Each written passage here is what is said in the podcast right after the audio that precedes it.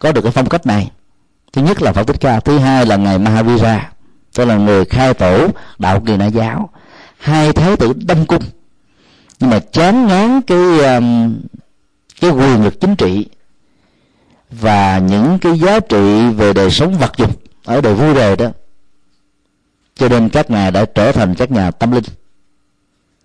Để vượt lên trên những cái giới hạn đối đại của cuộc đời và truyền bá cho cho chúng ta cái con đường đó. Và nhờ đó ta biết đến đạo Phật như là ngày hôm nay.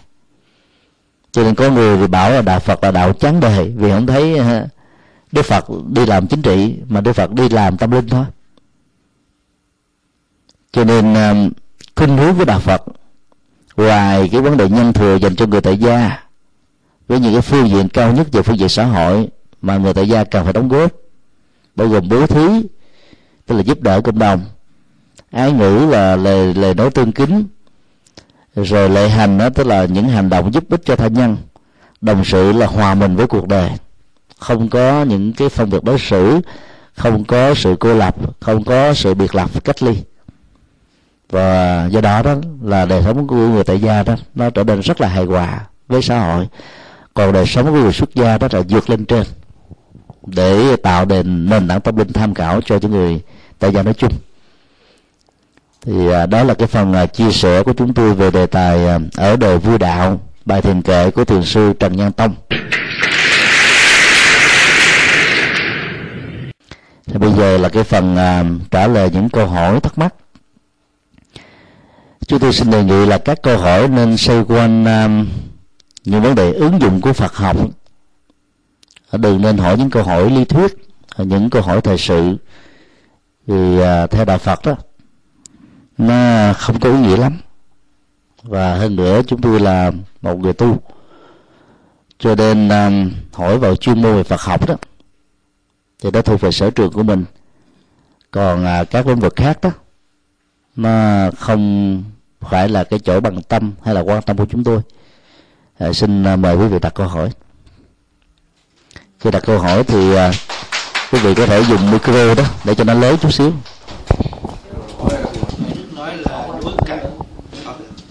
Đối cảnh vô tâm chớ hỏi thiền. Thì cái trình độ rất là cao. Thì trong cái đời sống thường của người cư sĩ thì chúng ta làm cách nào để thực tập để đạt tới cái mức đó? Ngoài đi chùa tụng kinh hoặc là à, ăn hiền ở lành hoặc là các thứ thì có cái phương pháp nào tu tập thế nào để đạt đó? Dạ thì cái bước thì rất cao nhưng mà đại đức lại không chỉ cái đường đi. Dạ câu hỏi rất là lý thú vì à, thời gian có hạn đó nên là khi mà triển khai đó chúng tôi chỉ nói bao quát thôi. Cái phương pháp và tâm linh trong Phật giáo có rất là nhiều.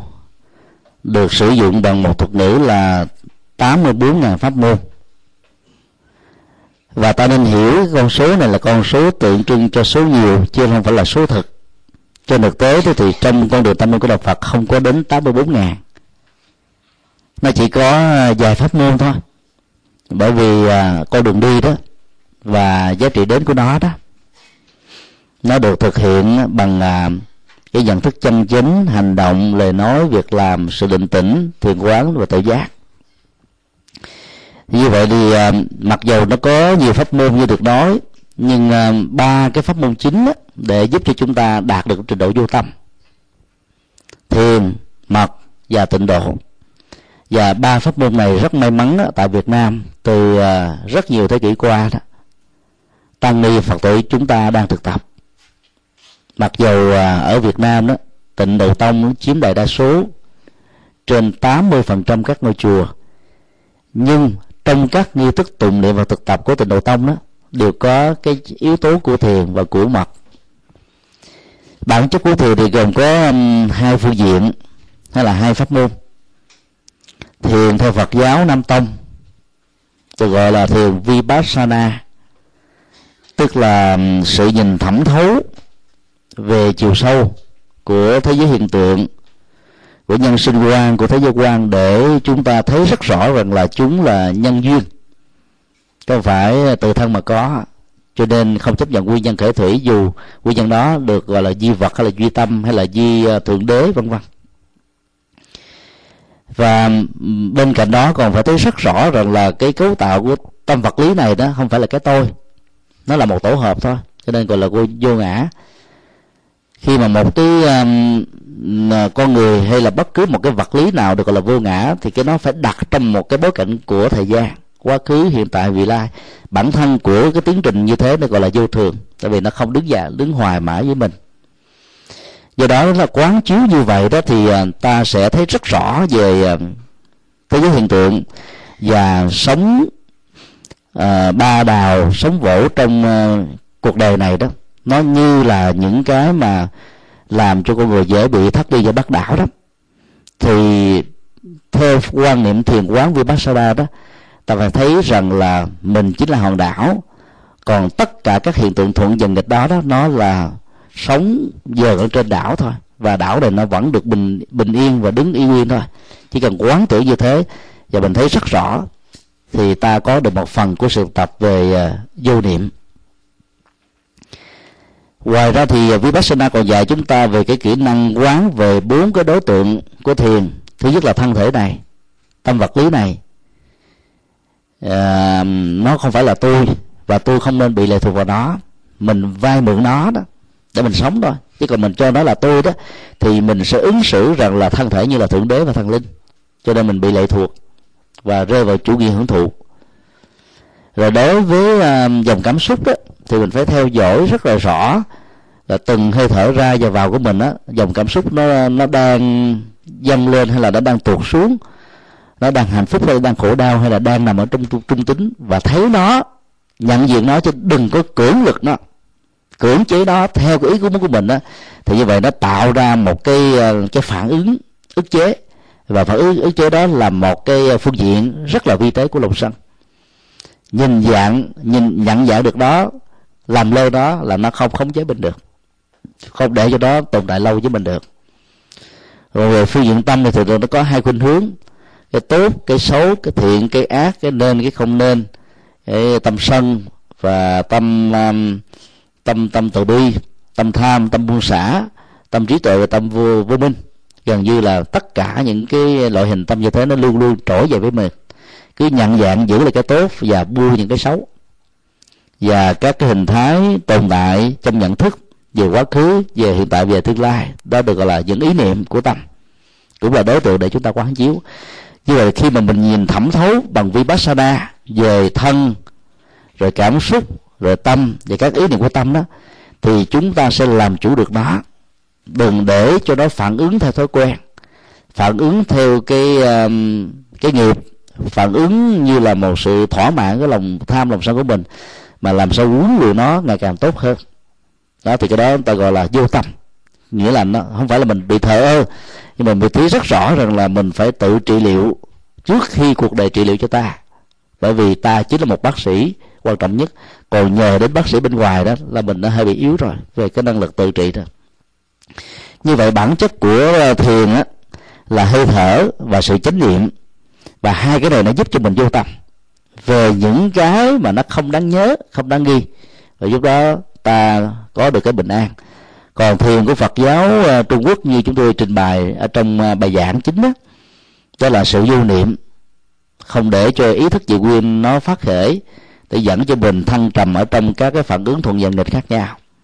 Thì như vậy là bản chất của thiền dù là nam tông hay là của trung quốc, nó cũng đi đến một cái điểm giống nhau là chánh niệm và tỉnh thức thôi. Như vậy là vô tâm của thiền sư trần nhân tông nó bằng với cái chánh niệm và tỉnh thức. Một bên đó là sử dụng cái cái tình trạng là chuyển qua ý thức, không để cho chúng rơi vào chủ nghĩa dị nguyên. Còn một bên đó là nhận dạng, nhìn thấy rõ để không theo những cái tà, cái quỷ, cái tiêu cực thì do đó tâm mình được bình an. Còn về cái pháp môn à, niệm phật đó thì nhiều người à, đánh giá nó thấp và cho rằng là nó phù hợp với căn cơ của những người mê tín dị đoan hay là đặt nặng về tín ngưỡng. Đó là một cái hình thức nhận thức. Nhưng theo chúng tôi đó bản chất của pháp môn tịnh độ rất là sâu. Nếu ta dựa vào trong kinh a di đà ở trong đó đó đức phật dạy thứ nhất đó, là làm sao đó đương vào cái danh hiệu của đức phật để ta thiết lập được hai cái yếu tố rất quan trọng, đó là nhất tâm và bất loạn. Nhất tâm tức là vô tâm, mình tập trung vào một cái gì đó nhiều thì tất cả cái khác đang diễn ra nó có nhưng nó không tác động đến ta. Ví dụ mình đang ở trong nhà này, bên ngoài nếu có tiếng chó sủa hay là tiếng xe chạy hay là người nói, vân vân. Vì mình đang tập trung nghe cái lời chia sẻ này, cho nên mấy cái kia mình không nghe. Không nghe không nghe là nó không có nó có mà nó không tác động đến mình thì cái đó được gọi là vô tâm. Thì cái tiến trình tâm lý học đó đối với những cái nỗi khổ niềm đau đó thì mình cần phải sử dụng vô tâm nhiều. Vô tâm với cái khổ cái đau không nghĩa là làm lơ với khổ đau mà là không quan trọng quá khổ đau để khổ đau đó nó không ảnh hưởng dòng cảm xúc và tâm lý của mình. Về phương diện trị liệu. Thì ta giải phóng nó một cách rất là nhanh. Cho nên cái câu danh hiệu đức phật á, là một cái để cột tâm lại nó có thể trở thành là cái tín ngưỡng và mức độ thấp nếu ở trong lúc ta niệm phật ta cầu cho sức khỏe, cho gia đình, cho người thân, cho người thương, cho gia tài, cho sự nghiệp, cho tại vị của mình được lâu dài. Thì cái bản chất của chức tâm không có.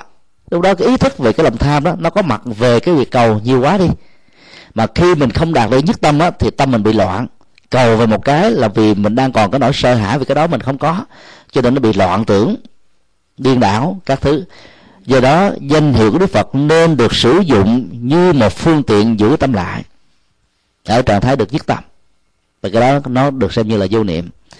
Còn đối với ờ, mật tông đó, thì cái chủ trương chính đó là tam mật tương ưng, tức là thân, khẩu và ý đó luôn luôn diễn ra trong trạng thái trang nghiêm thanh tịnh, bình thản, nhẹ nhàng, thư thái, thoải mái và thảnh thơi và khi mà mình sử dụng câu thần chú như là một phương tiện để giữ cái tâm lại đó, thì ta cũng đạt được cái trình độ tương tự.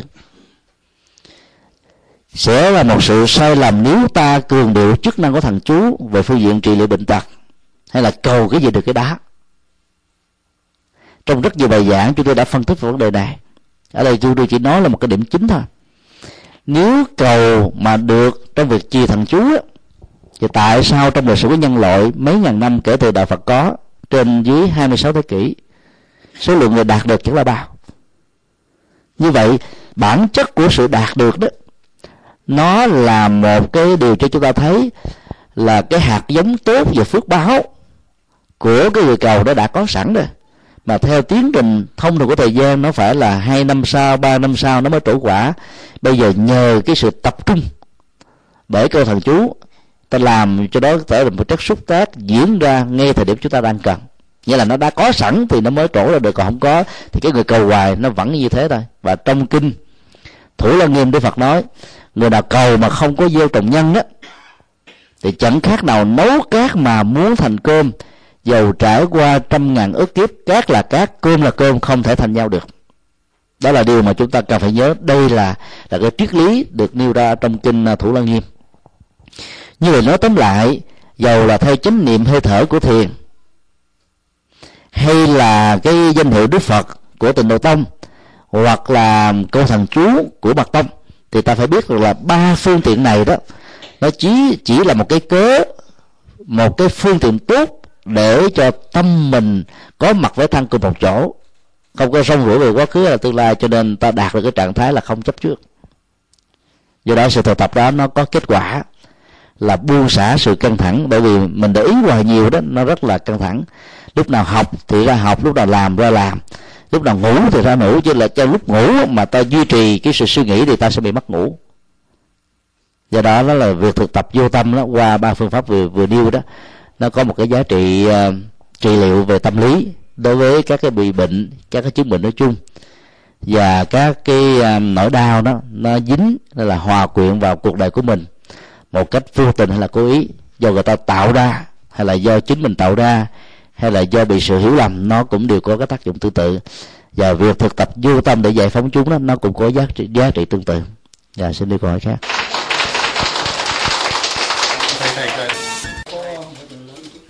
Có phân con phải thấy giữa hòa thượng giác hạnh với lại thầy thầy thanh từ cũng thiền thì có khác nhau không và có kết quả giống nhau không? Tại sao?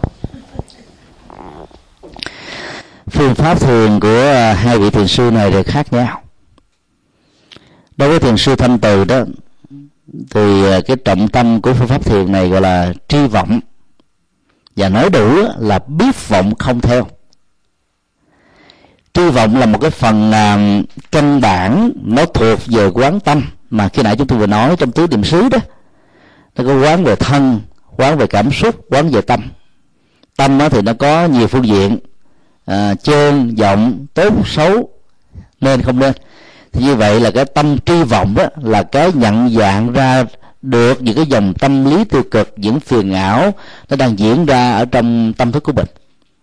Và không theo nó là để cho nó không ảnh hưởng đến chúng ta. Thì cái đó cũng là một hình thức vô tâm. Thì cái phương pháp của thiền sư thanh từ đó là dạy chúng ta không nên tạo ra những cái cưỡng lực đè nó hay ức chế một cái phiền não. Bởi vì cái cưỡng lực đó, nó rất là nguy hiểm. Ta có thể đè nó trong ngày hôm nay nhưng nó sẽ bùng phát vào ngày mai. Giống như là ta lấy một tảng đá đè lên trên cỏ. À, ngay cái mùa nắng á, thì cỏ nó có cảm giác như là chết.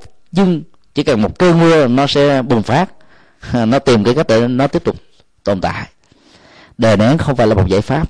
Ức chế không phải là một giải pháp. Ở trong kinh viên giác đó có có câu dạy rằng là tri huyễn tức ly. Bất tác phương tiện. Ly huyễn tức giác. Diệt vô tiệm thứ. Mình chỉ cần biết một cái tâm lý nào đó nó đang xuất hiện trong tâm của mình đó, là sai lầm là phiền não là không an lạc. Đó là là ta đã lìa được cái huyễn rồi. Biết huyễn là huyễn sẽ được lìa. Giống như à, ta chỉ cần bật cái công tắc cửa đèn thì ánh bóng tối nó sẽ mất mà không cần phải nỗ lực làm cho bóng tối mất dùng cái cái vật vật liệu gì, dụng cụ gì để xua bóng tối bóng tối vẫn còn nằm nguyên. Chỉ cần bật công tắc của tự giác lên, hay là của ánh sáng lên, thì ánh sáng nó nó sẽ thay thế bóng tối. Đó là biết huyễn thì huyễn mất. Bất tắc phương tiện là không cần phải tạo ra những cái phương tiện, những cái trình tự, những cái nỗ lực, bởi vì cái đó là cưỡng lực. Và khi mà mình liều huyễn thì mình được gọi là giác ngộ diệt vô tình thứ cũng không cần phải theo bài bản trước và sau thế này thế kia. Thì như vậy là cái phương pháp biết huyễn mà lừa đó của thiền sư thanh từ đó là một phần ứng dụng trong cái phương pháp quán tâm một trong bốn nền tảng chính của kinh tứ niệm xứ hay là thiền vipassana của phật giáo nam tông. Còn phương pháp ờ, của thiền sư nhất hạnh đó, là cũng dựa vào tứ niệm xứ và 16 pháp quán niệm và sử dụng luôn cả thân thọ tâm pháp. Bốn thứ cùng một lúc. Và sử dụng cái nghệ thuật quán tưởng khá cao để giúp cho con người tự hình dung và thay thế cái giá trị tiêu cực thành cái tích cực nhờ đó mình được hân hoan. Ví dụ như à, một trong những cái bài à, thực tập ca của làng mai đó nó có những câu như thế này. À, ta là hoa trên cành ta là đá núi vững vàng. Rồi à, ta là đại dương, ta là mặt đất. Khi mình quán rằng mình là hoa trên cành đó thì mình thấy được cái tích cực của cây. Ngay cả cái cây hoa học đấy gai nó nhiều. Mình để ý tới cái hoa thì mình không bị đau bởi những cái gai. Mặc dầu gai nó có, không phải là mình làm liều, không quan tâm, không để ý đến gai. Nhưng mà nếu như mà mình cứ để thấy hoa, gai hoài đó thì mình sẽ đánh mất cái hoa. Cho nên mình phải quán tưởng rằng mình là hoa trên cành để trong thuận dần nghịch á giữa cái hoa và cái gai đó ta chọn cái hoa cho ta bỏ cái gai. Rồi à, quán mình như là đá núi vững vàng. Bởi vì trong cuộc đời này nó có nhiều phong ba lắm nó đến từ mười phương tám hướng. Lời khen cũng là một cái à, thách đố. Chạy theo cái lời khen đó thì mình sẽ lớn cái bản ngã cái tôi. Rồi chạy theo lời chê đó thì mình sẽ buồn đau là thất điên bất đảo và hầu như là thân trầm lên xuống hoài không có điểm dừng. Cho nên phải sao là sao quán mình như là đá núi vững vàng, trước tất cả mọi ngọn gió. Rồi mình quán mình như là đại dương, tại vì bản chất của đại dương á, là nó không giữ cái xác chết. Xác của người chết, dù là xác của con vật nào, nó cũng được đưa lên trên bờ hết trơn à. và đức phật muốn cho chúng ta là đừng để cho tâm mình giữ những phiền não, giữ những khối ô đẩy nó đi loại trừ nó ra, đừng có dứa, chứa như vậy uổng lắm và dưới lòng đại dương nó có ờ, những cái loại ờ, ngọc quý. Ý muốn nói là trong đại dương tâm của chúng ta nó cũng có những cái chất liệu quý như thế, nên sống với cái đó. Hoặc là nghĩ mình như là đất bằng, là đại địa này. Vật dơ vật sạch gì nó tồn tại trên đó sự phỉ nhổ, rồi phóng quế, đủ hết á. Nhưng mà đất nó nó nó nó cũng không có phân biệt, nó cũng không có giận, không có hờ gì hết á. Và sau một thời gian nó cũng được tự tái tạo ra cây đó là mọc lên hoa màu được xanh sôi thì đất đó, nó bị mất đi dưỡng chất. Rồi sau đó ờ, canh tác lại thì nó cũng có dưỡng chất lại thôi nó cũng phì nhiêu lại thôi. Và do đó đó là thực tập như vậy để cho tâm mình được bình an và vô tâm ở trong mọi cái biến cố của cuộc đời. Thì mình nói tính lại là cái phương pháp uh, thiền quán á, của thiền sư uh, sư đó nó là một nghệ thuật để thay thế và sử dụng rất là nhiều các kỹ năng được Đức Phật nêu ra ở trong kinh Hoa Nghiêm. Chứ không phải đây là một sáng tạo mới một sáng tạo riêng mà là sự ứng dụng Đức Phật nói trong kinh Hoa Nghiêm thôi. Kinh Hoa Nghiêm này nó có một cái phẩm gọi là phẩm tịnh hạnh. Trong phẩm đó đó nó có hàng trăm bài thi kệ mỗi một bài kệ gồm có bốn câu. Trong bốn câu này ta thấy nó có một cái nghệ thuật thay thế. Tâm của con người nó có khuynh hướng là nhảy uh, trên cành như là con khỉ vậy đó. Hoặc là à, như con ngựa chạy ngoài rừng quang. Cho nên nếu mà mình để cho tâm á mà nó nó nó hoạt động theo cái thói quen của đó đó là mình không làm chủ đó được. Thì lúc đó đức phật mới dạy chúng ta là làm chủ cái tâm. Và làm chủ cái tâm là bằng cách á, là mình quán chiếu một cái sự vật nào đó đang có mặt mà nó là một cái vật lý. Để thay thế có được cái giá trị tâm linh là là tâm lý ở mức độ cao nhất của đó. Ví dụ khi mình đi vào cái nhà nhà xí đi tức là nhà vệ sinh á thì à, đó là cái nơi mà ta tống khứ ra ngoài những cái chất nhơ bẩn nhất của cơ thể. Cái đó là chỗ ta rất là nhầm gớm. Trong nhà chùa gọi cái nhà đó là nhà khỏe. Thì vào chỗ đó ra là khỏe liền. À vào chỗ đó ra là cảm thấy nó thoải mái, nó khỏe. Thì mình sợ, mình dòm gốm đó, nhưng với cái sự quán chiếu đức phật dạy đừng có dòm gốm mình nói là khi tôi đưa ra bên ngoài những chất phân uế dơ dái tôi cũng rất là mong tất cả những cái phản quế về dơ dái của tâm, như là lòng tham, lòng sân, lòng si. Ba độc tố còn độc hại gấp trăm nghìn lần so với cái phản quế này. Làm sao để nó đừng chứa ở trong tâm của mình? Dĩ nhiên, đôi lúc mình làm cũng không thành công. Mình nghe người ta nói, mình cũng bực quá, mình phản ứng chứ. Rồi người ta chọc mình, ta chửi mình mình cũng quạo quọ chứ. Hoặc là tác mình, ta đánh mình, đôi lúc mình cũng phản ứng chứ. Nhưng mình thấy rồi, thôi, cái đó con người phải là kẻ thù mà cái lòng tham, lòng sân, lòng sinh nó sai sử. Con người như một con lật bạc đó, làm ra các hành động thôi. Còn cái tâm là anh đạo diễn mới là quan trọng. Cho nên đức phật mới dạy đó, hãy xem tham, sân, si là kẻ thù. Còn tất cả cái kia đó là một cái đáng tội nghiệp thôi. Thì lúc đó đó, mình quán chiếu như vậy là bên cái cái giá trị vật lý ở đây là xấu nhất, là phản quế. Ta có được cái giá trị tâm linh là hết lòng tham, hết lòng sân, hết lòng si. Như vậy trong sự quán tưởng á ta có hai vế vế vật chất và vế tâm linh. Vế vật chất có thể là một cái tốt vừa mà cũng có thể là cái rất là xấu. Nhưng cái vế b này mà ta đạt được là cái vượt lên trên giá trị đó rất là cao. Cho nên thực tập quán chiếu ở trong thiền đó nó làm cho tâm của mình ngày càng đi lên ngày càng phấn chấn và lạc quan sống mạnh dạng yêu đời và nó có nhiều giá trị chuyển hóa lắm.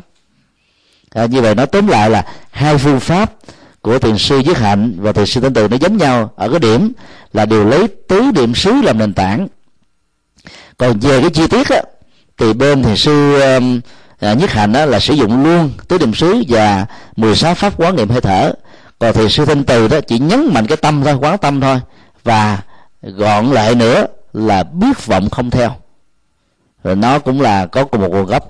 Cho nên cái kết quả đạt được nếu ta làm đúng phương pháp vẫn là sự chánh niệm tỉnh thức ở hiện tại an lạc hạnh phúc bình an ở trong ờ, mọi kiếp sống.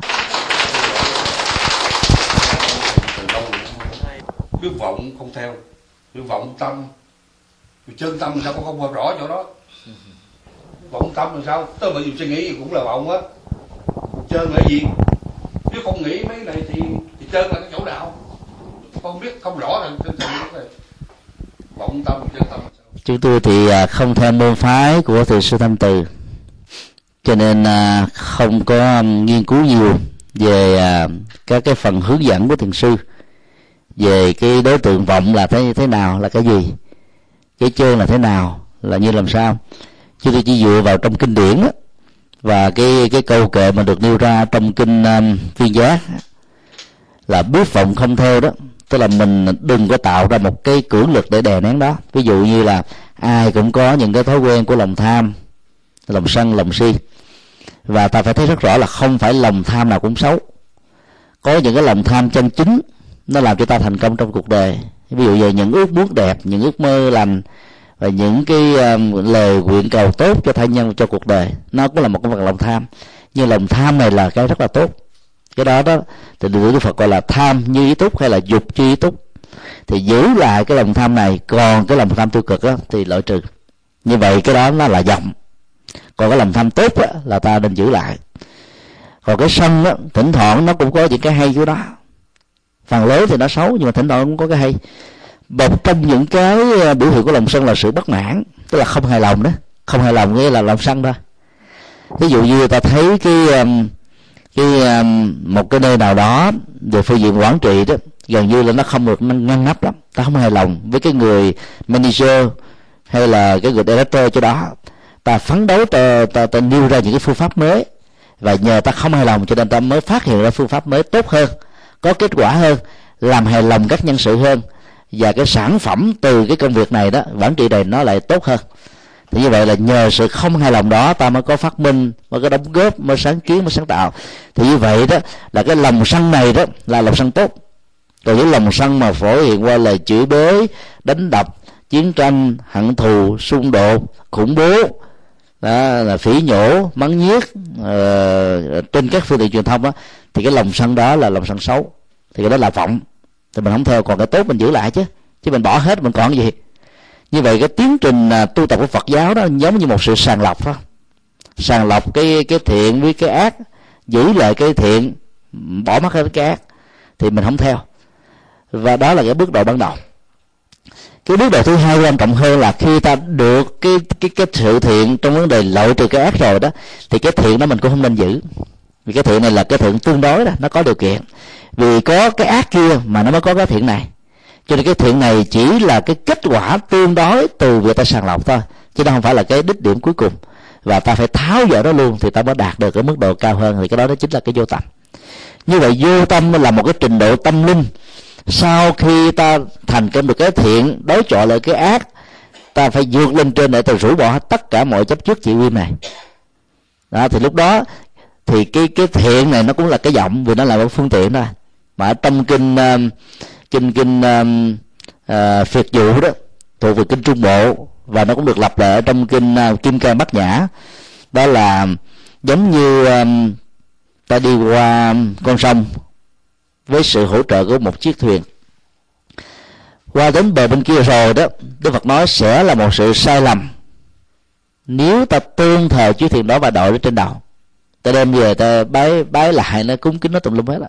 Và đức phật dạy trong tình huống này là không nên qua cầu rút ván cho nên tốt nhất là thả chiếc thuyền nó về lại bờ bên kia để nó giúp cho những người khác trước đây cũng đã từng lặn hợp với mình có được cơ hội đi qua bên mình qua được cái bờ bên này cái bờ của an vui của hạnh phúc tức là sự thành công của sự thực tập.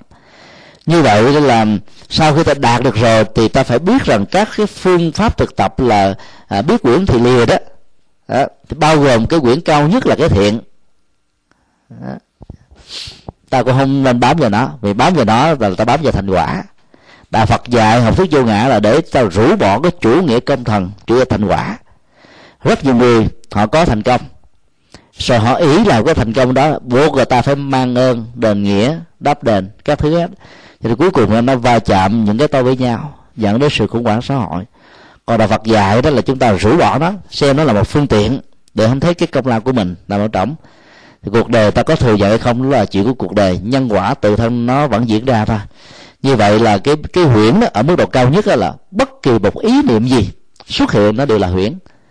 Thì cái người tại gia không cần tu ở cái mức độ tâm linh cao như vậy. Cái đó để dành cho người xuất gia. Vì người xuất gia là cần giải thoát khỏi sanh tử và luân hồi. Còn người tại gia thì không cần giải thoát sanh tử luân hồi mà chỉ cần hưởng an vui nhà hạnh phúc thôi. Còn nếu ai không thỏa mãn hài lòng với cái hạnh phúc có giới hạn của người tại gia thì họ có một lối lựa chọn thứ hai là trở thành người xuất gia. Thì lúc đó đó, cái việc thực tập mà quán quyển hay là quán cái vọng tâm đó, thì tất cả mọi ý niệm về thế giới dị quyền về chủ nghĩa dị quyền đều lại trật hết. Thì ta buông hết luôn cả cái đó. Mà cái đó đó, thì đối với xã hội chưa cần. Và nếu làm như thế thì xã hội này nó trở thành thờ hơi lãnh đạm á. Bởi vì không còn có những người làm công việc a, b, c, d nữa. Còn những người khác cần phải làm, còn người xuất gia tâm linh đó, thì có thể vượt lên trên à, xin đi câu hỏi khác. Như vậy người cư sĩ có cần thiền không và dĩ dĩ nhiên là người cư sĩ cần thiền chứ. Cái mức độ cần thiền của họ đó nó nằm ở chỗ như thế này. Là sử dụng thiền để được bình an. Chứ không phải sử dụng thiền để được giải thoát. Và trong kinh đức phật nói đó còn đời sống tại gia tức là còn có quan hệ tính dục đó giữa vợ và chồng không bao giờ có giải thoát. Đạo phật là con đường tâm linh đầu tiên trong các tôn giáo xác là điều này. Chính vì thế mà đức phật khuyên các vị xuất gia đó à, vượt bằng cách là chuyển hóa cái năng lượng tính dục trở thành năng lượng từ bi. Có người thành công có người thất bại có người làm được ba chục phần trăm có người bảy chục có người một trăm phần trăm. Ai làm được người đó là chứng thánh. Còn là người phàm đó, thì nó vẫn còn ở mức độ vi tế do đó đó là cái việc mà thực tập thiền quán của người tại gia là để rũ bỏ các phiền não chứ không cần giải thoát. Mà phiền não mà không rũ bỏ thì khổ đau nó nhiều lắm. Phiền não nó bao gồm tất cả những điều không như ý. Nó diễn ra xung quanh mình đối với chính mình trong gia đình của mình trong các mối quan hệ xã hội trực tiếp hay là gián tiếp của mình. Mình rũ bỏ nó thì à, mình được bình an. Chứ vì thế mà đạo phật đó, nó, nó nhấn mạnh về cái con đường nội tâm còn đạo khổng đó, nó nhấn mạnh về con đường xã hội và chính trị. Đạo lão đó, là nó, nó gắn liền với con đường à, tách ly xã hội. Ở thâm sơn cùng cốc. Còn à, thiên chúa giáo tinh lành hồi giáo cũng là con đường xã hội chính trị giống như là là đạo khổng. Thì cái cái cái điểm đặc biệt của đạo phật á là và con người là ngoài cái phước báo trong xã hội mình dấn thân với những bài kinh đức phật dạy. Nếu ai muốn cái mức độ cao hơn thì thực tập thiền ở mức độ vô tâm hay là mức độ chánh niệm tỉnh thức ở cái tầng cấp cao nhất để chúng ta giải thoát khỏi sinh tử. Cho nên người tại gia vẫn phải cần. Chúng tôi đã tham khảo và nghiên cứu khá nhiều và có một cái đúc kết như thế này. Bản chất thường vipassana đó thích hợp với người phương tây hay nói cách khác là thích hợp với nền văn hóa công nghiệp hiện đại. Trong khi đó tịnh độ tâm và mật tông đó, nó thích hợp với cái nền văn hóa nông nghiệp bởi vì trong nền văn hóa nông nghiệp á, thì đời sống của con người về phương diện kinh tế á, rất là thiếu thốn khổ đau. Chân lắm tay buồn mỏi mệt lắm. Mà ngồi tịnh như thế này chỉ trong vòng 5 phút là ngủ gục liền à. Mệt quá mà. Thì ngồi tịnh nó trở thành là một sự thư giãn thư giãn trong cái mệt vật lý của thân đó. Nó tạo ra chất an thần và dẫn đến cái giấc ngủ. Còn cái người phương tây đó là họ có được tự do họ có được ờ, sự phát triển ai có khả năng đó thì phát huy được cái tiềm lực của mình ở mức độ cao nhất chứ không bị trù dập không bị à, có những cái bất công xã hội ở mức độ tương đối so với những nước nghèo. Thì nhờ như thế đó cho nên họ phát triển. Và cái nền văn hóa hoa kỳ và nền văn hóa ờ, của kinh tế thị trường đó là văn hóa thiếu nợ. Là 18 tuổi là người ta khích lệ cái cái ờ, cái năng lực thiếu nợ đó. Nhờ thiếu nợ đó mà thế hệ trẻ đó phải ờ, hết sức là phấn đấu trong cuộc đời 10 năm sau hai chục năm sau tùy theo mức độ thành công trong nghề nghiệp có được căn nhà phương tiện đủ đầy tiện nghi vật chất đó, thuận lợi. Và do đó đó là cái sự tự lực của họ rất là cao nó thích hợp với thiền hơn. Và cái thứ hai nữa đó họ phải phát một cái gánh ờ, gánh nợ trên vai rất là mỏi mệt để mình có được cái nơi ổn định như là cái giá rất là là xứng đáng và nói theo cái ngôn ngữ thuật ngữ tiếng anh đó freedom is not free. Ha. Tức là mình phải trả một cái giá là phải phấn đấu làm việc rất là mỏi mệt thì mình mới thành công được. Cho nên đó là cái căng thẳng về tâm lý nó nhiều. Các cái thống kê xã hội học đó, mà chúng tôi đọc được đó, thì ở hoa kỳ đó mỗi một ngày như vậy đó có thời điểm cả năm chục người tự tử mà chết. Mà phần lớn họ là những người thành công về kinh tế cả. Có vai với xã hội. Nhưng mà vì cái xã hội này là một cái xã hội nó tôn trọng cái tự do cá nhân nhiều. Cho nên cái cái privacy đó của con người, về cái personal nó rất là cao. Cha mẹ cũng phải tôn trọng cái đó của con em của mình. Đụng tới là nó có thể là gọi công an, hay là gọi cảnh sát, bằng nhiều cái cách thức khác nhau.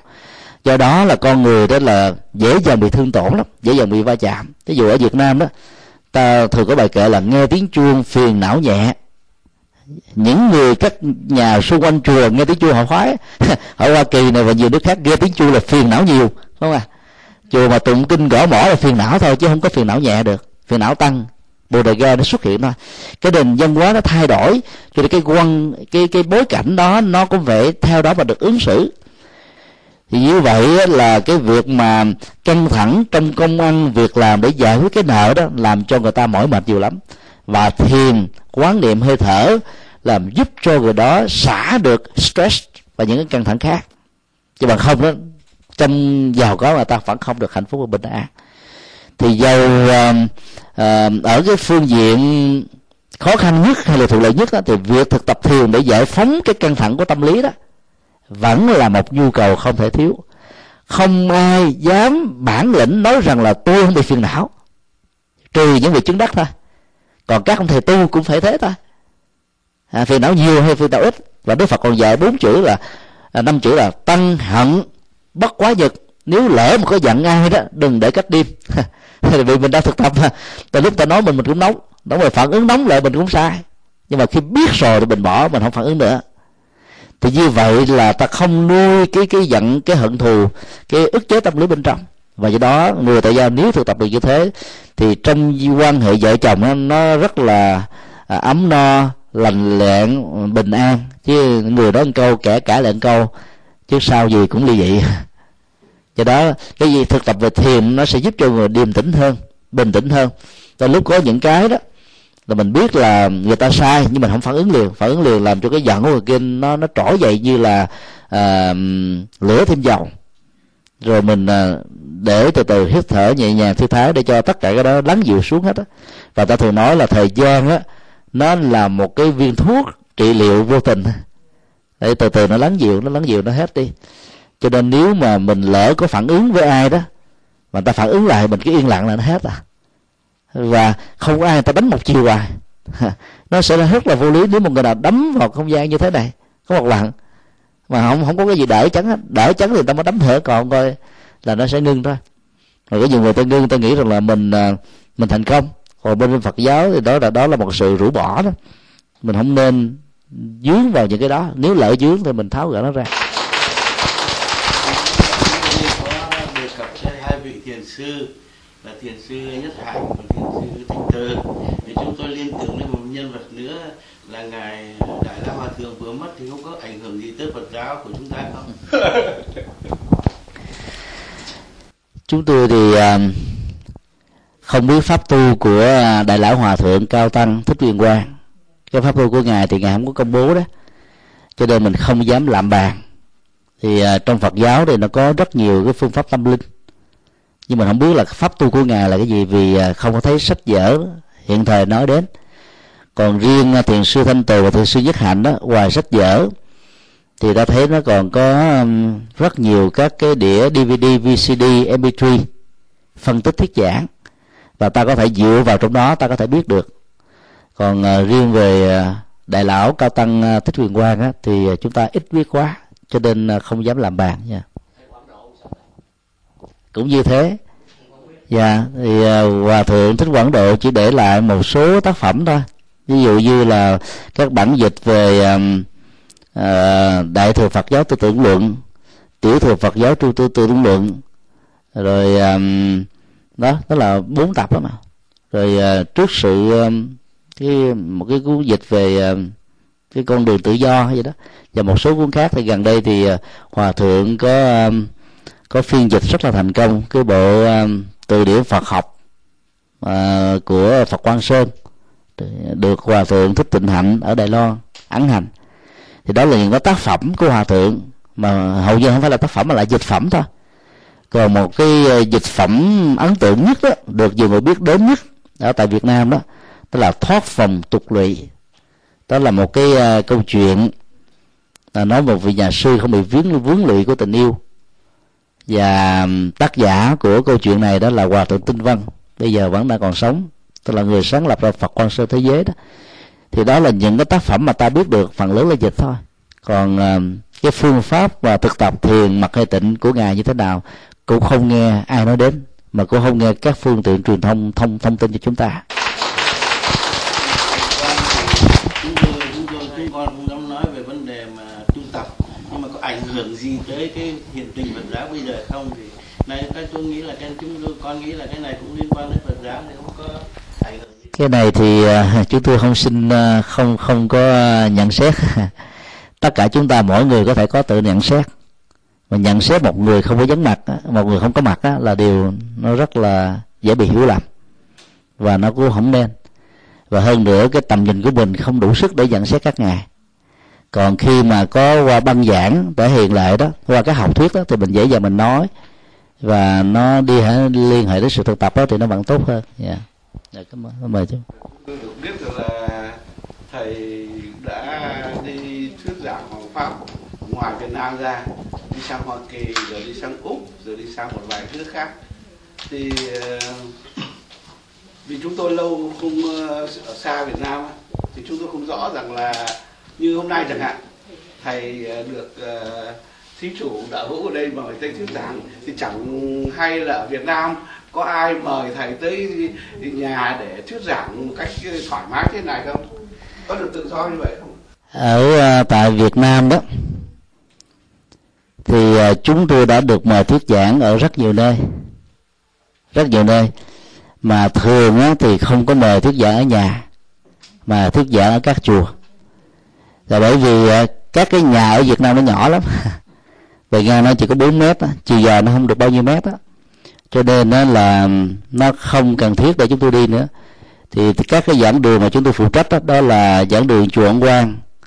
Một tháng một lần đến khoảng uh, tối thiểu là ba trăm năm chục người trở lên. Giảng đường chùa Phổ Quang đó à, mỗi tuần một lần vào ngày chủ nhật một ngàn ba trăm người trở lên. Giảng đường chùa Xá Lợi chúng tôi thuyết giảng một tuần năm lần vào ngày chủ nhật. Thì uh, trung bình là từ 400 đến trăm năm trăm người trở lên đó là những cái giảng đường chính mà chúng tôi thuyết giảng. Và tại chùa giác ngộ của chúng tôi thì à, vào những cái ngày à, sám hối 14 với là cuối tháng âm lịch á, thì trung bình là từ 300 người cho đến ba trăm rưỡi người. Thì ở Việt Nam đó thì người ta không có thói quen thuyết giảng ở nhà mà có thói quen là thuyết giảng ở các chùa. Rồi các chùa nó rộng hơn đó có phương tiện có âm ly rồi có quần chúng. Và chùa ở Việt Nam đó nó không phải xa nhà như là ở tại nước ngoài rộng lớn như thế này. Cho nên nó là, là ngay tại um, tại quận 10 thôi. Chùa chúng tôi đang nằm ở quận 10 thì nó có đến tất cả là năm giảng đường lớn à. Giảng đường chùa Hồng Quang giảng đường Việt Nam Quốc tự giảng đường chùa Từ Nghiêm giảng đường chùa Giác Ngộ và um, một cái giảng đường um, ở uh, một cái chùa gần bên chùa Giác Ngộ nữa. Đó thì nó đã quá nhiều à. Nên là cái nhu cầu mà ta đến thỉnh mời tại nhà đó là nó không có gần như là không có cái nhu cầu đó. Và cũng chưa có một gia chủ nào đến thỉnh mời tới nhà thuyết giảng. Còn à, tới các chùa thuyết giảng đó thì thì thì tại thành phố Hồ Chí Minh đó, thì không phải xin phép. Còn à, vừa rồi chúng tôi có ba tuần lễ thuyết giảng tại miền Bắc đó thì theo thủ tục của địa phương đó mặc dù chúng tôi không xin phép nhưng cái người thỉnh mời tức là chủ chùa hay là chủ trì đó hoặc là ban trị sự họ xin phép với chính quyền địa phương đàng hoàng. Thì chúng tôi mới được quyền tới đó giảng. Còn bằng không đó thì cũng không được quyền. Như vậy là cái cái thủ tục hành chánh đó ở trong nước đó, nó tùy nơi có nơi nó nó thuận có nơi thì nó không có đến nỗi là thoải mái. Rồi xin phép thì người ta vẫn cho không có khó khăn gì. Và, à, chúng tôi cũng đã thuyết giảng tại bình định rồi nha trang và nhiều tỉnh thành khác. Thì hầu như các tỉnh miền nam là khỏi phải xin phép mà cô không có bất kỳ một vấn đề gì. Còn ở tại tư gia đó thì chúng tôi cũng chưa từng nghe một cái băng giảng nào của các hòa thượng tại việt nam. Các tăng ni, cao tăng hay là những vị đại đức trẻ, sư cô trẻ thuyết giảng tại nhà, mà toàn là thuyết giảng tại chùa. Thì cái lẽ theo chúng tôi suy nghĩ đó là vì nó là cái nhu cầu. Ta sinh hoạt tại chùa nhiều hơn là ở tại nhà vì nhà nó quá chặt hẹp và thiếu phương tiện. Xin thưa sư thầy, xin phép là xin phép hành tránh nhưng họ có kiểm soát mình à, thầy được đảng gì hay là thầy hoàn toàn giảng đạo phật là tự do? Chúng tôi không hề bị kiểm soát gì cả. Băng giảng của chúng tôi trong vòng uh, năm à, 2004 cho đến bây giờ đó là gần 700 bài thuyết giảng về 700 đề tài khác nhau. Cứ trung bình là khoảng à, 12 cho đến 15 bài thuyết giảng mỗi tháng. Chưa bao giờ bị kiểm duyệt gì cả. Và ở trong nước đó, thì để xuất bản thì ta phải xin phép theo cái luật xuất bản à, băng từ sách vở thì à, các cái bài giảng của chúng tôi là không có xin phép. Và nhiều có thể nói là hàng trăm các hòa thượng tăng ni khác cũng chẳng có ai xin phép cứ phổ biến thôi. Nó được gọi là giống như lưu hành chui đó. Tức là về phương diện luật pháp là nó là sai. Còn những cái băng á, về nhà phật giáo cổ nhà phật giáo sách vở thì phải xin phép. Vì cái đó nếu mà không đó thì sẽ bị phạt về cái luật xuất bản còn băng giảng thì lưu hành vô tư. Tới các chùa người ta bài bán thậm chí là bài bán ở việc ở hải ngoại là ấn tống là chính. Ở việt nam ấn tống thì tiền gì không nổi vì cái nhu cầu nó quá nhiều.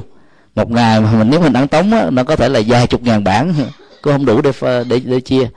Cho nên là không thấy à, chùa nào xin giấy phép xuất bản, à, xuất bản cho những cái à, băng giảng. Vì, vì xin như vậy đó mỗi một cái đĩa giảng đó nó năm trăm ngàn đồng thì cái tiền mình phát hành ra nó không bằng cái tiền để mình trả tiền thuế đó năm trăm ngàn đồng. Và là có cái để còn hơn nữa. Do đó là chúng tôi không hề bị kiểm duyệt gì cả. Còn à, ngoài cái phần mà giảng đó, thì chúng tôi còn là dạy ở trên học viện Phật giáo Việt Nam à, tại thành phố Sài Gòn. Thì học viện này đó là nó đào tạo cái cấp cử nhân Phật học. Ngoài ra thì chúng tôi còn đào tạo cái cấp uh, cao cấp giảng sư rồi cao đẳng Phật học trung cấp giảng sư và toàn bộ chương trình giảng dạy thì chẳng có ai kiểm soát chi. Như vậy là xin phép để giảng là chỉ xin phép hành tránh thôi. Để cho biết là mình tới chùa đó chứ không phải là xin phép. Xin phép hành chánh thì nó chỉ diễn ra như thế này là là mỗi đầu năm đó thì ở các chùa Việt Nam và các tôn giáo cũng giống như nhau thôi là phải làm một cái tờ à, báo cáo về cái sinh hoạt dự kiến của mình trong năm và từ sinh hoạt trong Phật giáo thì mình đã biết rõ rồi các tôn giáo khác thì chúng tôi không rành. Ví dụ như là à, một ngày thì mình có bốn thầy khóa. Thì ba tháng hè ba tháng hạ đó thì mình có thêm hai thầy khóa nữa có thêm chương trình tu học. Rồi à, mình dự kiến là mấy cái ngày lễ à, hội dân hóa Phật giáo như là Tết, Du Lan, Phật đản và một vài cái ngày lễ dỗ của chùa. Thì thường á, chùa chúng tôi đã có tổ chức về triển lãm văn hóa về thư pháp về tranh ảnh về hội họa và có tổ chức ca nhạc văn nghệ thì mình ghi. Thì mình cứ ghi dư dư ví dụ như mình có thể làm ở trong năm là hai nhưng mình phải ghi là sáu bảy đó. Và đó là chúng tôi có thể làm 10 lần ở trong một năm thì mình báo cáo vậy thôi. Thì như vậy là khi mình làm khỏi phải xin phép. Còn ngay đầu năm á, mà mình không ghi những cái đó đó thì mỗi một sự kiện mình phải xin phép không xin phép là phạm luật. Nên nó có những điều như thế yeah.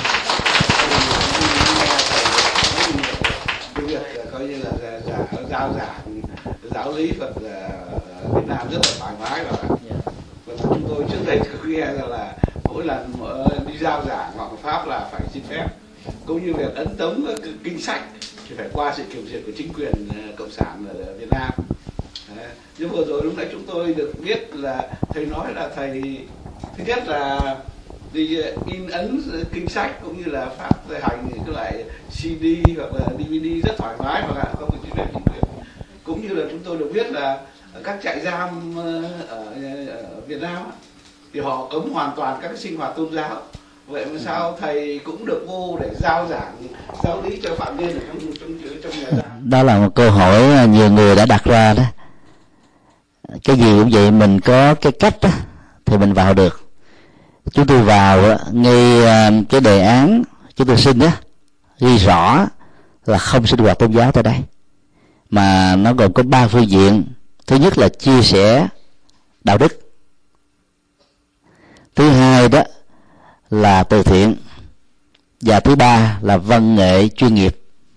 Mỗi một chuyến đi thuyết giảng của chúng tôi tại ờ, trại giam đó, nó liên hệ đến các đề tài đạo đức thôi, chứ không có các đề tài về tôn giáo. Ví dụ như cái buổi đầu tiên chúng tôi giảng đề tài là quay đầu là bờ. Thứ hai là tự do nội tại. Thứ ba là làm mới cuộc đời thứ tư là đứng dậy sau dấp ngã. Những cái đề tài như thế đó là nó hỗ trợ cho luật pháp rất là nhiều. Và và, bên cạnh đó đó, mỗi một phạm nhân là có một phần quà, từ 50 ngàn cho đến 75 ngàn.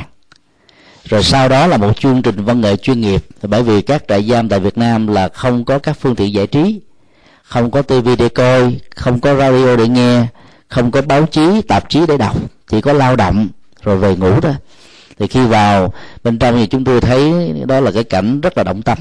Bởi vì nếu không giáo dục thì người ta không thay đổi được đâu. Giam nhốt hết mãn hạn tù trở về cái tánh xấu còn nguyên. Và do đó đó là chúng tôi vận động quần chúng trong ngoài nước ủng hộ. Thì như vậy là đề án của mình mình làm đúng đề án nó có ba phương diện đàng hoàng. Và ba phương diện đó, đó thì người ta không cấm cản. Và mặc dù nói như thế không phải là mình đi xin trại giam nào người ta cũng cho cho đến bây giờ chúng tôi mới vào được một trại giam duy nhất là K20 của Dòng Trôm, tỉnh Bến Tre thôi. Bởi vì tổng giám thị của trại giam này thích quan điểm của nhà Phật và có đọc được những bài báo nói về sự chuyển hóa của các phạm nhân ở trong trại tù khi thực tập được con đường tâm linh của nhà Phật. Áp dụng thử mà nó đã thấy có thành công. Còn các trại giam khác đó, chúng tôi cũng đã ừ, liên lạc trực tiếp.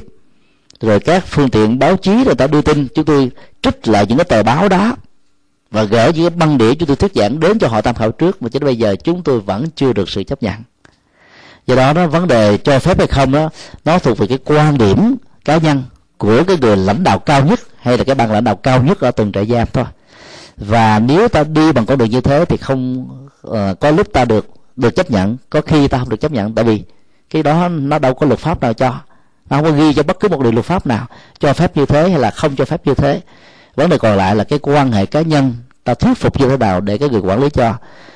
Chúng tôi đi nhiều vào uh, trung tâm cai nghiện rồi uh, trung tâm uh, giáo giáo dục nhân phẩm phụ nữ trung tâm uh, bảo trợ xã hội cho người già rồi uh, trung tâm uh, nuôi dạy thanh niên thứ ba tức là trẻ em phạm pháp á tuổi uh, vị thành niên 4 năm tuổi cho đến uh, 13 14 tuổi. Thì chúng tôi được chia sẻ các bài đạo đức thoải mái và tại đây đó chúng tôi không hề nói về về vấn đề tôn giáo không hề nói vấn đề về về uh, uh, đạo Phật mà chúng tôi chỉ nói các vấn đề đạo đức thôi. Ví dụ vô các trại dưỡng lão thì chúng tôi hướng dẫn về các kỹ năng Phật dạy làm thế nào để vượt qua cô đơn tuổi già uh, và các bất hạnh trong bệnh tật đó những cái kỹ năng đó. Còn vào các trại mồ côi đó thì dạy về cái tương lai dạy về sự phấn đấu rồi dạy về cái nghề nghiệp chân chính để mình tự dương lên trong chính mình còn vào các cái ờ, trại ờ, xì cái ma túy thì chúng tôi dạy về các kỹ năng ờ, thay đổi thói quen. Đức phật dạy rất nhiều về cái này. Và nhờ đó đó thì nó hỗ trợ được một phần nào cho họ vơi đi nỗi đau. Còn về phương diện từ thiện đó, thì nó là một cái tấm lòng thôi. Chúng tôi biết rất rõ là những người như thế chưa chắc họ đã nghèo đó chưa chắc họ đã nghèo. Thậm chí họ có thể là giàu hơn chúng tôi nữa. Nhưng mà chia một cái tặng phẩm, dầu nó chỉ là năm chục ngàn, bảy chục ngàn nó lại có được cái tình cảm. Và ta thấy là mình đến với họ đó bằng một cái tấm lòng, chứ không phải là một cái à, cái mưu cầu gì hết. Thì nhờ đó đó, họ dễ dàng nghe theo những lời khuyên, nếu họ thấy đó là đúng, để họ thực tập. Mà khi họ thực tập thì họ có kết quả thôi.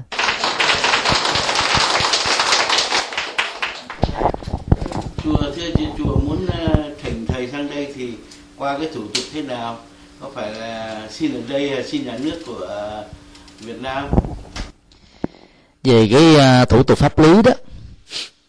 Rồi uh, à, chúng tôi đi uh, du học vào năm 94 đó, nói hơi xa xưa chút xíu để thấy. Thì cái việc mà xin một hộ chiếu đối với người tu đó khó vô cùng. Cái cơ chế hành chính áp dụng cho người tu các tôn giáo nói chung nó khó khoảng gấp 10 lần so với người tại gia hay là người không có tu.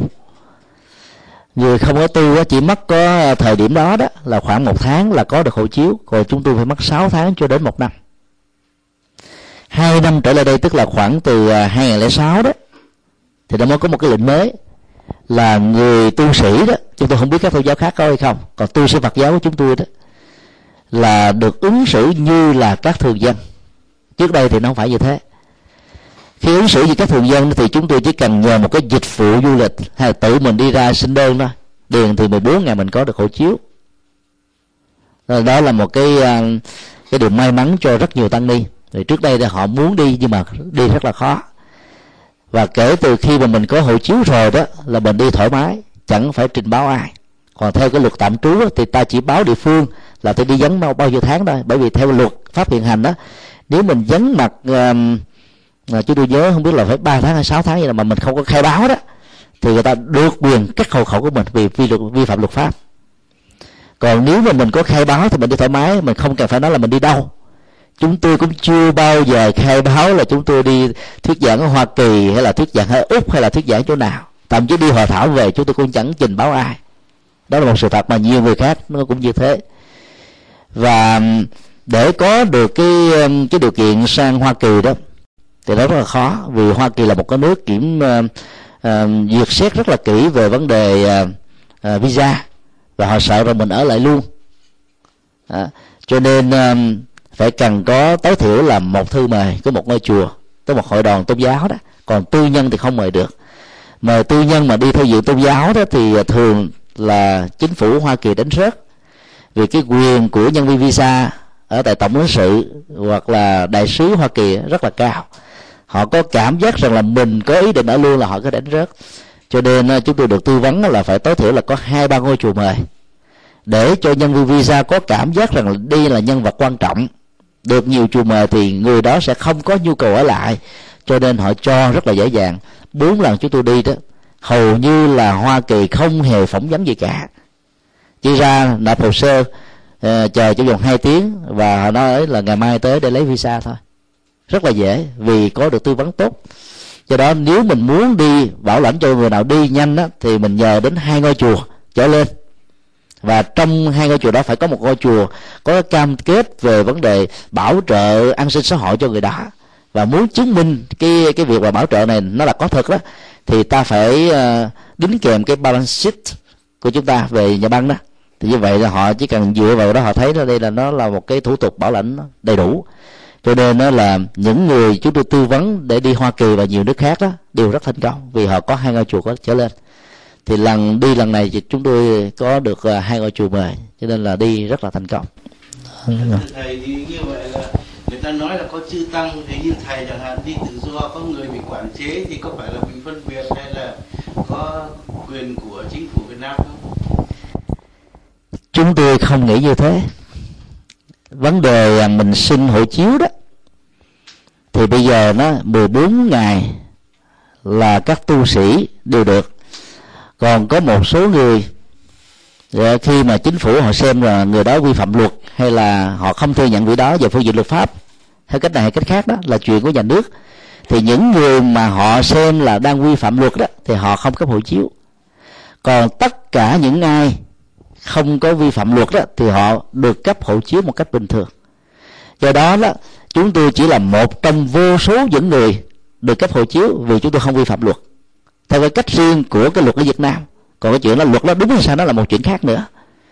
Cho nên đó, sẽ là một sự ờ, có logic khi ta suy luận. Hàng người này không được người kia được cái lại người này được ưu quyền. Nhưng nó không có chân lý. Chân lý là cái nó hoàn toàn khác.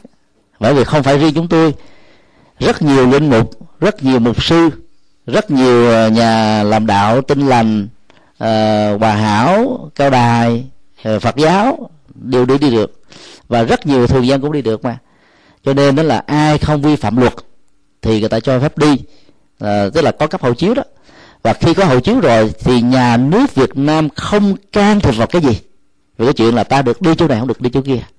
Và chúng tôi cam đoan đó là một sự thật. Ít nhất là đối với bản thân mình. Yeah. chẳng là đặc ăn người ta suy nghĩ như thế thôi. Còn thực thật thì nó rất là khác.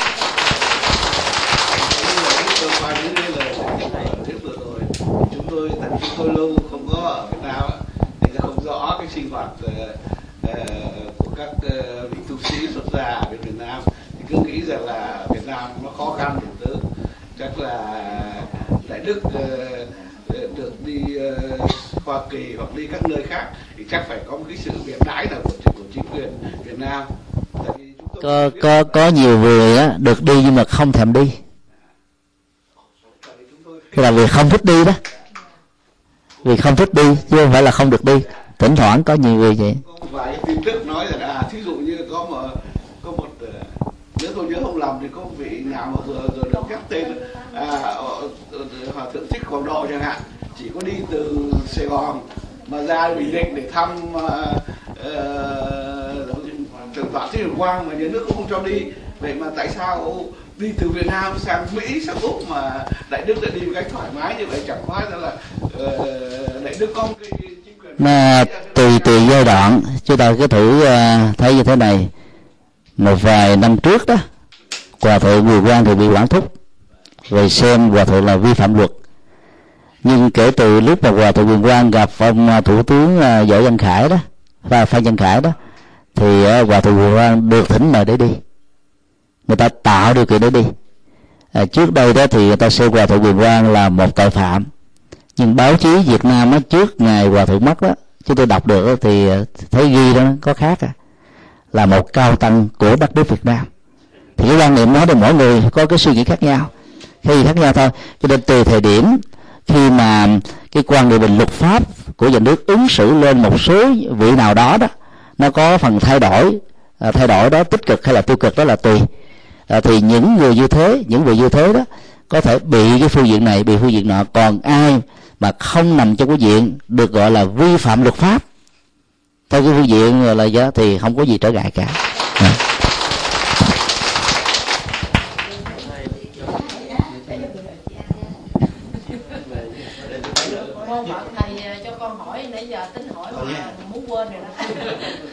thầy hồi nãy thầy nói thoáng qua một câu là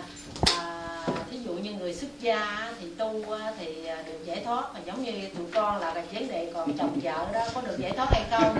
Theo trong kinh là như thế nào đó thầy nói lại. Thầy nói qua À, khi mà chúng tôi nói là người tại gia không có nhu cầu giải thoát không có nghĩa là người tại gia không giải thoát được. Cái điều, điều kiện uh, căn bản ban đầu đó để cho người tại gia được giải thoát đó là phải ngưng cái hoạt động tính dục.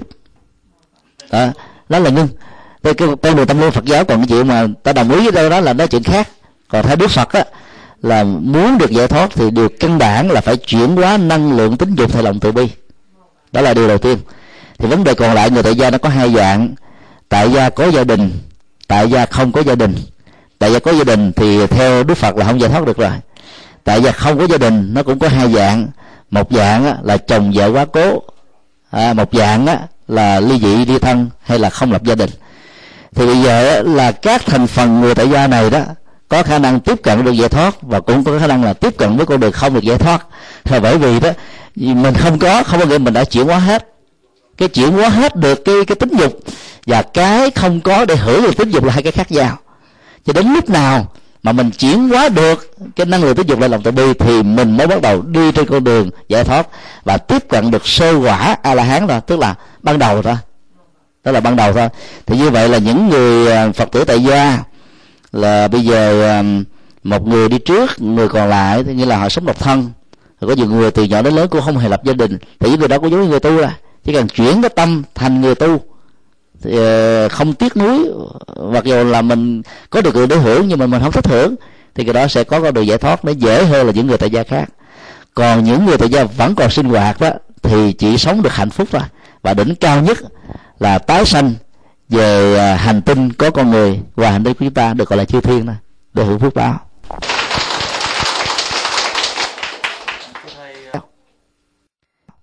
Dạ nhân thể vừa nghe đại đức nói về, nếu mà coi như là muốn giải thoát thì coi như là mình phải dứt bỏ cái tính dục đi phải không ạ. Thế bây giờ nếu mà tất cả mọi người con con phật đều nghe cái lời đó, muốn giải thoát hết cả thì chẳng hóa ra, mai mốt nhân loại là tuyệt chủng sao? Vì cái tính dục để coi như truyền dục và đúng như thế. Nếu nếu tất cả cùng làm thì nhân loại sẽ bị tuyệt chủng. Nhưng trên thực tế đó sẽ không bao giờ có tất cả cùng làm. Vì sự tuyệt đối ở trong thế gian này chính là sự tương đối. Và Đức Phật cũng nói rất rõ cái người đi theo con đường tu đó nó chưa bằng 0,1 phần trăm. Thậm chí là 0,0 phần trăm thôi. Bây giờ tại Hoa Kỳ này tìm một người đi tu là đỏ con mắt. Giống như là mò kim đáy biển và đi tu thời gian là cũng ra đời. Như chùa Việt Nam ở Houston có được vài vị xuất gia. Rồi uh, sau một thời gian ra đời hết à. Còn tại Việt Nam đó ở thành phố thì xuất gia ngày càng ít. Những cái thành phố mà tiến bộ về kinh tế đó thì người đi xuất gia cũng ít. Còn ở những thành phố mà kinh tế khó khăn đó, thì người xuất gia nhiều. Thì như vậy đó giàu chúng ta có muốn đi nữa cũng không có người tu nhiều. Ở miền bắc bây giờ đi tìm một người xuất gia là khó vô cùng. Có nhiều tỉnh thành chỉ có năm ba nhà sư thôi mà nó có đến cả cả hàng ngàn ngôi chùa. Cho nên đó là hàng ngàn, hàng trăm ngôi chùa không có không có sư quản lý. Mà đi năn nỉ người ta đi tu, người ta không dám đi tu nữa. Tại vì nó khó quá, đi tu hơi khó đó. Cho nên đó là cái việc mà tuyệt chủng nhân loại là sẽ không bao giờ có. Mặc dù về lý thuyết là nó có, nhưng mà thực tế là cái đó đi ngược lại hoàn toàn. Bởi vì người ta có sự lựa chọn.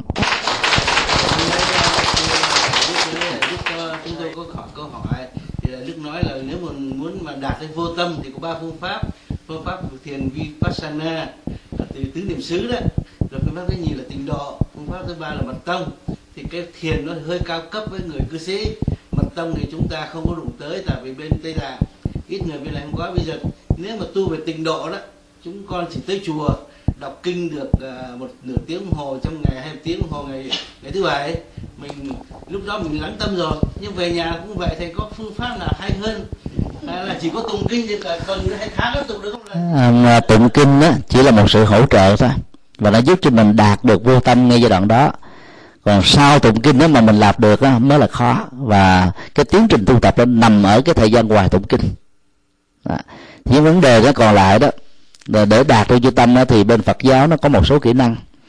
Ví dụ như kỹ năng một đó là chúng ta khóa công việc ngay nó có mặt. Công việc đó gồm có cái à, hai cái phản ứng tâm lý à, làm cho mình thoải mái hay là không thoải mái. Khi mà mình rời khỏi cái nơi làm việc ta khóa công việc ở chỗ nơi làm việc lại và đi về nhà mang cái tâm uh, trống không thôi về ông nhà. Chỉ còn rất nhiều người có thói quen là mang công việc về trên bàn ăn. Rồi để cho vợ hay là cho chồng con cái của mình người thân của mình cùng chia sẻ. Có nhiều người đã làm cho cái buổi cơm đó, nó nó nặng nề vô cùng rồi ở tại gia đình đó thì ta khóa cái công việc gia đình lại, ngay sau khi nó kết thúc, chứ không mang, nhập cản cái công việc đó vào trong cái nơi làm việc. Hay vì ta làm cho đầu óc của mình nó nặng gấp đôi, tức là vừa làm việc và vừa phải có trách nhiệm. Mà trên thực tế ta không thể giải quyết được cái trách nhiệm khi ta không có không có mặt ở chỗ đó. Cho nên là khóa công việc ở một chỗ thì ta được hạn chế cái cái cái tình trạng hữu thất quá nhiều để dẫn đến cái cái vô tâm ở mức độ tương đối mà cái ờ, xã hội của Hoa Kỳ và nhiều quốc gia khác đó nó có cái tiên tiến ở chỗ đó là cái quy hoạch à, thành phố rất là tốt. À, nó chia làm từng zone zone là làm buôn bán là riêng zone à, à, công nghiệp riêng à, zone nhà, nhà thờ chùa chiền riêng zone cư dân riêng. Cho nên đó là gần như đó là ta bán ở một chỗ ta ngủ một chỗ khác. Do đó là về nhà ít cái khi mình bị dướng cái chuyện bán đó còn ở Việt Nam á là các nhà mặt tiền cũng là cái chỗ buôn bán cũng là cái nhà kho cũng là cái nhà ngủ cũng là cái nhà tiếp khách cũng là cái nhà sinh hoạt. Cho nên nó là hai bốn giờ cái tâm của mình nó bị lẳng quẩn nó nhìn thấy tất cả cái này nhiều lắm. Và do đó đó là mình rất là khó buông khó vô tâm được lắm. Còn ở tại hoa kỳ ta dễ vô tâm hơn về nhà à, vắng lặng như là một cái tu viện. Yên tĩnh như một tu viện thậm chí còn yên tĩnh hơn nhiều tu viện ở việt nam đó cây xanh thoáng mát còn việt nam tu viện mấy tu viện có được cây xanh đâu? Đó là cái phước của người hoa kỳ và những người làm được công dân hoa kỳ và nhiều nước khác tư tiến trên thế giới. Như vậy là cái việc vô tâm thứ nhất là làm sao ta khóa công việc ngay chỗ nó xuất hiện và ta dễ đạt được vô tâm. Cái thứ hai đó là ta lựa cái gì để ta giữ cái nào không cần thiết thì ta bỏ. À, thì cái chuyện là tốt xấu nó có những cái tiêu chí rất là khác nhau tùy theo nền văn hóa tùy theo luật pháp tùy theo quan điểm của cá nhân. Miễn là cái nào mà nó làm cho mình không thoải mái thì ờ, đạo Phật dạy chúng ta phương pháp thay thế. Chúng tôi tạm gọi đó là cái phương pháp chuyển đại tâm. Giống như cái TV nó có nhiều cái channel. Có channel về uh, Discovery có cái về uh, uh, Animal World có cái về uh, phim ảnh có cái về kịch có cái về hài rồi có cái về cartoon có cái đủ thứ á. Ở Hoa Kỳ nó có hàng trăm đài khác nhau. Cái đài nào mình thích thì mình bật lên đài nào không thích mình bật qua cái khác. Chứ không nên giữ cái đài đó vì giữ cái đài đó lâu ngày đó tâm của mình bị thương tổn và đức phật nói cũng giống như cái mũi tên đó, nó ghim vào trong tim mà nó vừa tháo gỡ ra mình cứ giữ nó thì nó sẽ làm cho mình không vô tâm được. Nó cứ nhớ đó hoài nó trở thành ám ảnh. Và cái âm ảnh đó nó thương tổn mình. À, nó thương tổn mình. Chính vì thế đức phật dạy đó là chuyển cái đài tâm vào cái đài nào mà cái nội dung của đó nó mang cho mình được cái sự bình an của tâm hồn thì mình giữ nó. Còn không bình an mình đổi qua đài khác. Cứ lựa đài như thế để lúc nào ta được an thì thôi. Thì đó là hai phương pháp thực tập tương đối là có thể thực hiện được.